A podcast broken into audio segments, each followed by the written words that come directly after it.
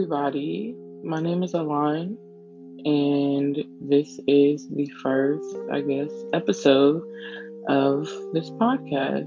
It is October eleventh, Sunday, nine fifteen p.m. I'm currently in my apartment with my blue lights on, and I'm feeling it. um, I know that I've wanted to do a podcast. The idea has been floating in my head now for some time, I would say. I am a person who wants to use my voice to, with the hopes that others will be able to feel me. And so here I am. This is the first episode. I don't even know what I'm going to call it.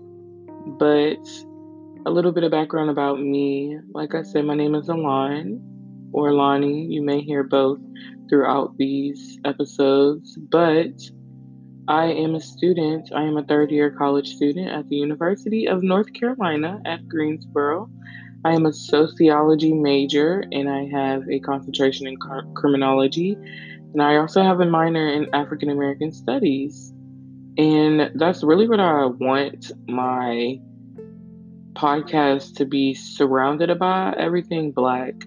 I'm a Black woman. I am twenty years old, and I just feel the need to voice my opinion, voice my thoughts, voice everything that I feel is going on in the world. And I just think that this podcast would be a great um, way to express that. So I'm excited. Um, let's talk about junior year. Junior year for me, twenty twenty has been the craziest year, I feel. I always say that twenty sixteen was the year for me, but in the even years, I swore that twenty, twenty eighteen was great. I learned a lot of lessons in twenty eighteen to twenty nineteen, but I always said the even years, and I swore twenty twenty was going to be great, but it has been a blessing. It has been a very bittersweet year. It's been a very chaotic year, but I am blessed to be here today. Um, twenty twenty for me, January fourth, twenty twenty, I lost my friend. His name is Malik Muhammad Shepherd to gun violence, and that was hard for me. I had to take a step back, think about my mental health, the surroundings of my friends, and just be there for everyone around me. And it was hard. I had to focus on me too in my mind, because this was something that was very traumatic for me. I've always lost friends. I mean, I've never lost friends, but I have lost family. So he was the first friend of mine to, you know, pass on. And now, I, even after that, life has just been a roller coaster for me, but I am blessed, like I said.